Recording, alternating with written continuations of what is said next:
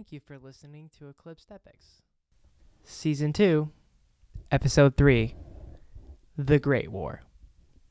Last time we talked about the Russo Japanese War and the subsequent slash concurrent Russian Revolution of 1905. We also examined the waxing and waning relationships between the Tsar and his Grand Duchy. We ended with the start of the Great War for Russia, the Battle of Tannenberg, and the evolution of the war to trench warfare. Some might call it devolution, but I'm going to call it evolution because there's actually no such thing as devolution. But going back to the Great War, there was one Tsar's general in 1916 that attempted to break this stalemate and momentarily succeeded. General Alexei Brusilov would ever so briefly provide a ray of sunshine in an otherwise dismal Russian experience in the First World War. Brusilov provided this ray by looking at what exactly was going wrong for the past two years, correctly assessing the flaws, and putting workable solutions into the field, though not without a price. Brusilov saw too many men wasted in attacks that had little or no preparation. His remedy, which did not take genius, was to honestly prepare his troops for the upcoming offensive he actually conducted run throughs of the offensive in real life recreations that modeled the actual upcoming battle. Also, at least in this instance, uncoded messages were not released into the air. So the Russians maintain a level of secrecy about the Brusilov offensive. Lastly, Brusilov incorporated a combined arms element to his offensive. Combat arms, like infantry and artillery that were once separate, now were commanded to work together to increase the effectiveness of that offensive. Here, in 1916, we see the embryonic phases of the combined arm tactics that will blossom in the next war's winning offensives in the fields of France and the beaches of Iwo Jima. Here, Brusilov combined a prepared infantry with a creeping artillery barrage. That is basically a wall of artillery shots just meters ahead, or yards if you're in the United States, yards ahead of the advancing infantry until, in theory, the infantry is right on top of the enemy. This was a complete, although bloody, success for the Russians. This offensive cost them at least 500,000 soldiers, but the Central Powers lost between 1 million and 1.5 million soldiers. So the principle of combining different arms was starting to show its utility. Soon, tanks, aeroplanes, and even ships were added to the concept of the combined arms assault. But the growth of this concept was anything but linear, something the Russians are going to have to learn the hard way, and they definitely did over the next two decades. This offensive highlights the 19th century mentality of generals, which resulted in years of them displaying the classic definition of insanity. Traditionally, it is the generals of the First World War who get the most withering criticism for their inability to recognize the new reality of post Napoleonic warfare and updating their doctrine accordingly. The best example of this is Sir Douglas Haig, who repeatedly gets referred to as a butcher for his offensive on the Somme. The Somme is right up there with Verdun as one of the costliest battles in the whole long war. But before we judge these men too quickly, we have to jump in our hot tub time machines and set it back to the 1800s to emphasize the massive changes these generals had to deal with. There we see Napoleon, one of the greatest generals in all of history, surveying his battlefield with the ability to spot weaknesses and act in a moment's notice. He can actually see an opening in the opponent's order of battle and call his cavalry in to exploit it. Napoleon actually could put his eyeballs on where his own line needed reinforcement and where his cannons needed to be directed. This ability to actually see what is happening and make adjustments on the fly was an ability that generals enjoyed from warfare's very infancy. Fast forward to the Great War. Generals now had that ability taken from them. The enormity of the material that needed to sustain the military, personnel needed to sustain the war itself, and the distance of this war would overwhelm anyone. Don't believe me? Napoleon Bonaparte had about 1 million men at his disposal. Helmuth von Moltke, the German military leader at the Great War's beginning, had 4.5 million. That is about five times more, which sounds manageable at first. But if you look at it more closely, that increase does not correspond into a linear increase logistically. It is more of an exponential one. If you look at the battlefield that von Moltke oversaw, he was responsible for a battlefield that ranged from Paris to Petrograd and everything in between, far from the confines of limited war.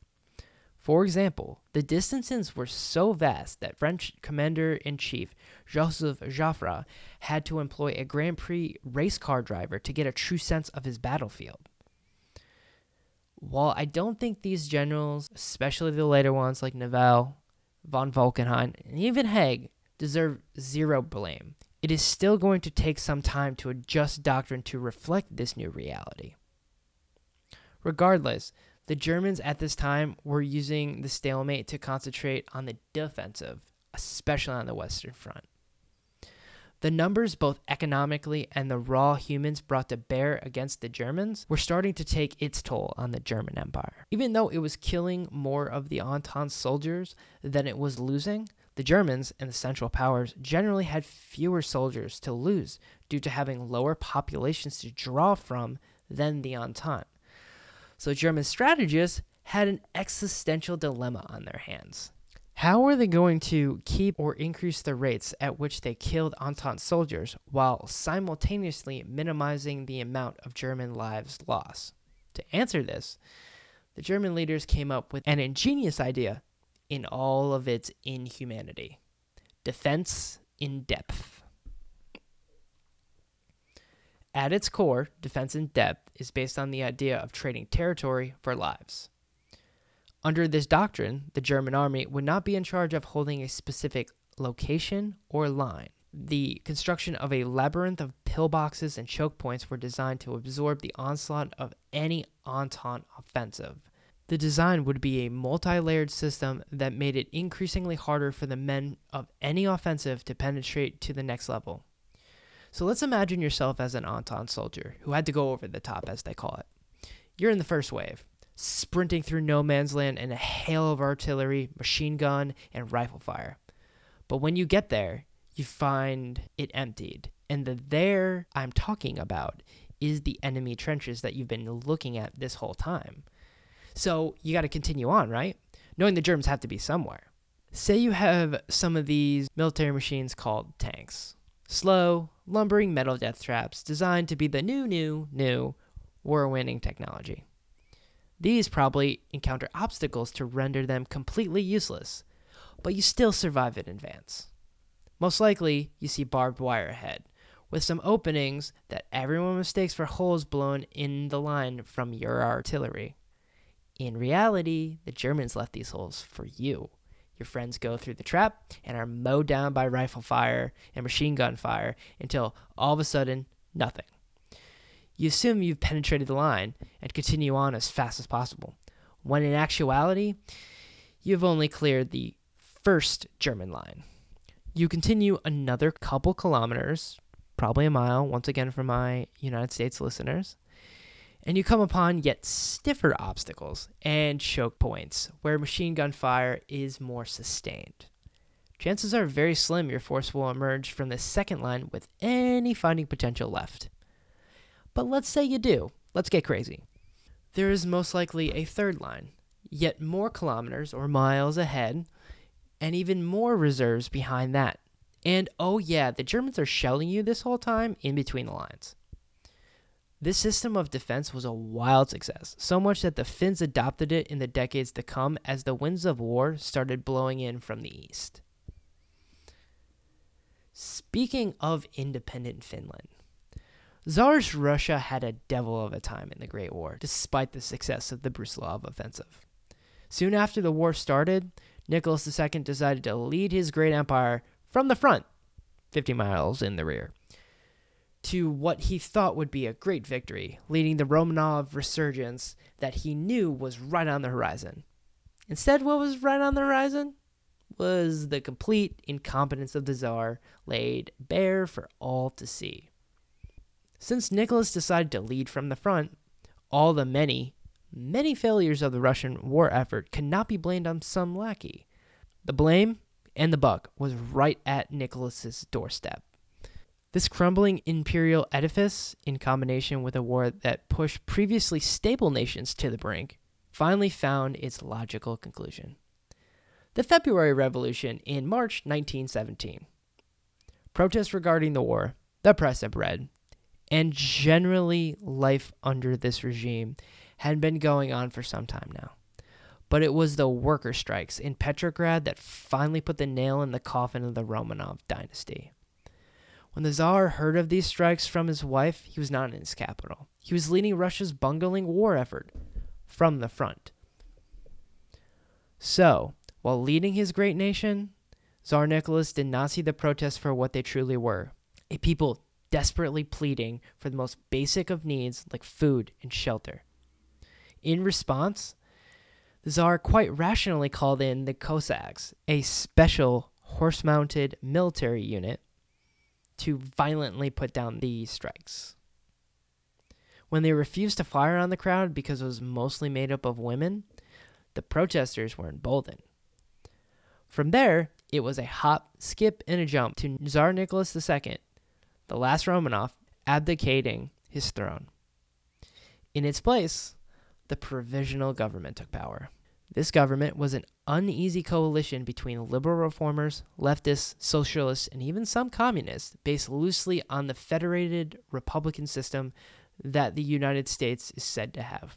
The unease of this coalition was most likely because the Kerensky government, as it came to be known, still owed allegiance to the Entente and therefore had to keep fighting this unpopular war.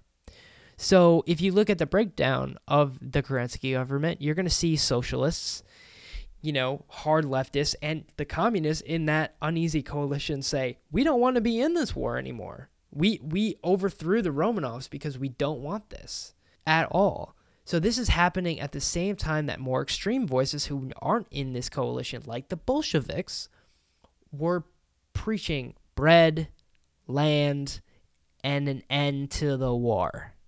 That slogan was very alluring to the average Russian, now citizen, fed up with high food prices, lack of resources, and a war that seemed it would never ever end.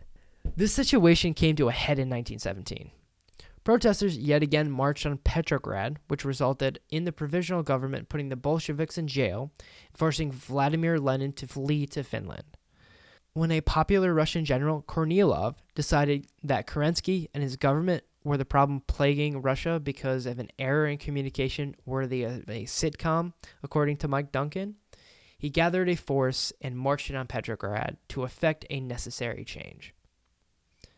Kerensky, thinking Kornilov was the problem, responded by freeing and arming the very force that wanted him gone months back. That's right, the Bolsheviks. Kornilov's march on the Russian capital was eventually rebuffed, but now the provisional government had a bigger problem to solve an armed, emboldened group of Bolsheviks that remember the July days. So, what came quickly was the October Revolution in, of course, November 1917. And quickly after that, the fall of the Kerensky government. Soon after that, the Bolsheviks seized power under Vladimir Lenin, newly returned from Finland, a place that is going through its own upheaval. And next week, we will discuss the result of that upheaval. Hint, it's more dead bodies.